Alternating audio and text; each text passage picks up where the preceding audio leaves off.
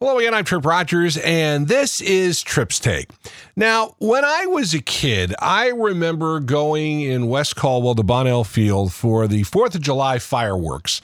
And this was an hour plus of fireworks, just wonderful, lit up the sky over Bonnell Field. Yes, it's a suburban town in northern New Jersey. I remember going to school in Ohio, and I remember talking to one of my colleagues at WDIF radio in Marion, Ohio and he said, "Yeah, the we were out at the fireworks display last night. It was 15 minutes. Now, you know, I'm used to Macy's and I'm used to an hour long display. I said, "Yeah, I'm used to an hour long too." Apparently, in Ohio, 15 minutes was, you know, a long enough time. Of course, as time has gone on and as fireworks have become more expensive, a lot of towns have cut fireworks or, you know, they only do a half hour display or, you know, 15, 20 minutes. Of course, the Macy's fireworks is always and has been the biggest. The Grucci fireworks, the Grucci company does a great job in New York City, and and those fireworks are are great. Uh, also, the Capitol Fourth, the great fireworks display in our nation's capital for the Fourth of July. But here's the thing: I am now in my 60s, and so is my fiance. And we have had our fill of fireworks shows.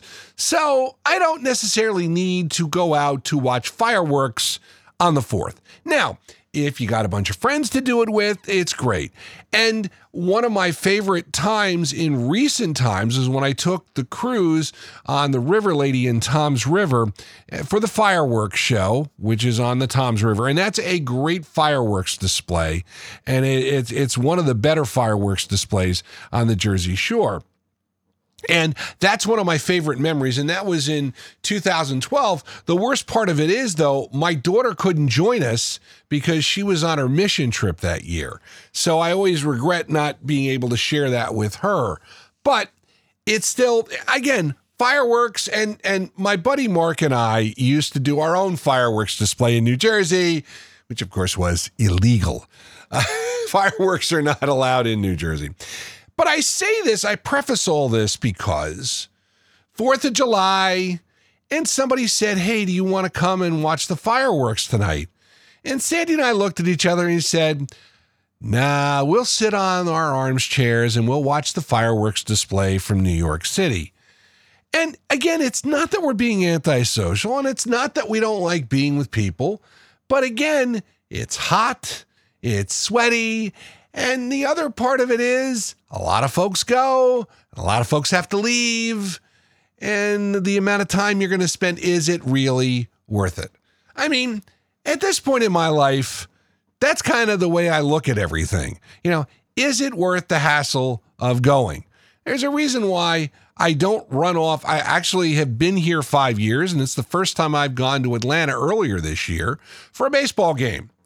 You know, I haven't been to a Falcons game. I haven't been to a Georgia Bulldogs game. But, you know, they're on my list of things to do, but it's not a pressing matter. Going live to an event is not something that I relish. Same thing with concerts. And I was thinking about this the other day. I really have changed my perspective on so many things as I've gotten older.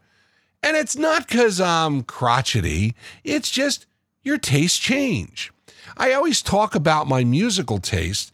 Back in the 1970s, I used to have an argument with somebody. I said, Frank Sinatra, ugh, I won't listen to Frank Sinatra until Frank Sinatra's played on WABC. And then the summer of 80, theme from New York, New York. So I had to change that too. And over time, I've grown to love Frank Sinatra music.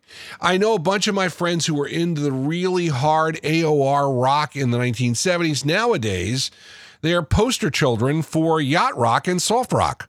Uh, seriously, I mean, that's the thing. Your musical tastes change over the years, and your tastes and wants and needs and what you want to do change also. And I was reminded of this fact because the other night I'm on the phone with Stephanie and her mom, and we're talking about the new Indiana Jones movie. Now, I should say, Sue is a huge Harrison Ford fan. Every Harrison Ford movie, we were there. First night, because she had to see her boyfriend. So they went to see Indiana Jones and the Dial of Destiny, and they said it was good, but and they were like, "I'm surprised you didn't go." Well, I started to think about that, and I was like, "Yeah, you know, I really am not amped up to go to the movies. There's really nothing I want to see." I said, "The, the Indiana Jones movie, yeah." So Stephanie kind of goaded me into it. So I went to the movies, and I saw it at a matinee. And the matinee was pretty well attended. This was on uh, Monday, the 3rd. And of course, I'll talk about the movie in just a sec, but you know, that was a holiday for some people this this year uh, with the 4th of July on Tuesday. A lot of places closed on Monday, the 3rd, and gave people a four day weekend. I digress. I'm sorry.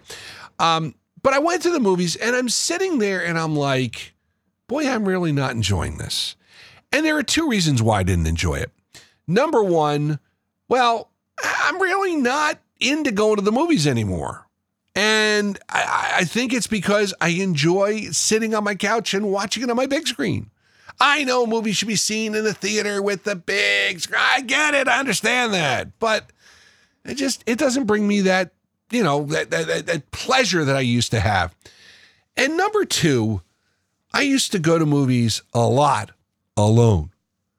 I don't want to go to things alone if I am not going with somebody, I really don't want to go. And case in point, I'm at the movie and all the time I'm thinking, I really don't want to be here. And I just sat there and said, you know, at this point in my life, I don't want to be alone. And it's funny because I've had conversations with a couple of people lately and they said, Would you go back to New Jersey? And I said, No. I said, Do you like it down in Georgia? I said, Well, I am away from my friends and stuff, but, you know, I'm not alone. And, that's the point. At this time in my life, I want to be with somebody. And that person I want to be with is Sandy. And so, you know, I just, I, I don't get the pleasure out of going places alone. I went to the Giants game last fall uh, in Jacksonville. And I did that because, you know, I wanted to see the Giants game. And, and I'm glad I did it. But again, I went alone. I don't want to go places alone. I would like to share the experience with somebody my daughter, my fiance, my stepson, anybody. But I think that's the difference now is I don't want to do things myself. I'll do them with people and I will enjoy the experience with people. And I think that's kind of what we want when we get older and later in life. You want to have people to share time with and spend time with. And that's probably one of the reasons why you have second and third and even fourth marriages very high, and the divorce rate is very high among people over the age of 45 or 50. And that's one thing you hear from everybody as you get older. It is tough to date.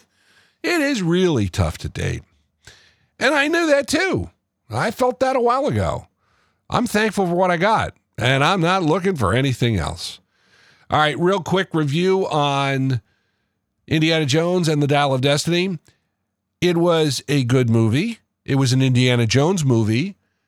Kind of slow in some spots, but I got to say, the last scene is the payoff. And it's a good way to end the Indiana Jones series. Uh, Harrison Ford said, This is it.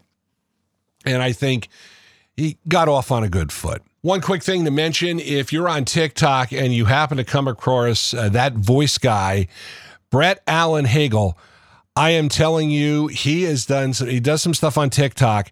He's got an app called Epic Voice, and these are voicemail greetings with a kick. They're hysterical. Again, check it out on TikTok. Just look up for voice guy and a voiceover guy, and it's great. And one of the most talented people I know, and I've known him for almost 30, over 30 years now, Steve Kamer, who is the voice of Inside Edition, and he has done many things. NBC Olympics. Uh, he is the voice of the S Network too.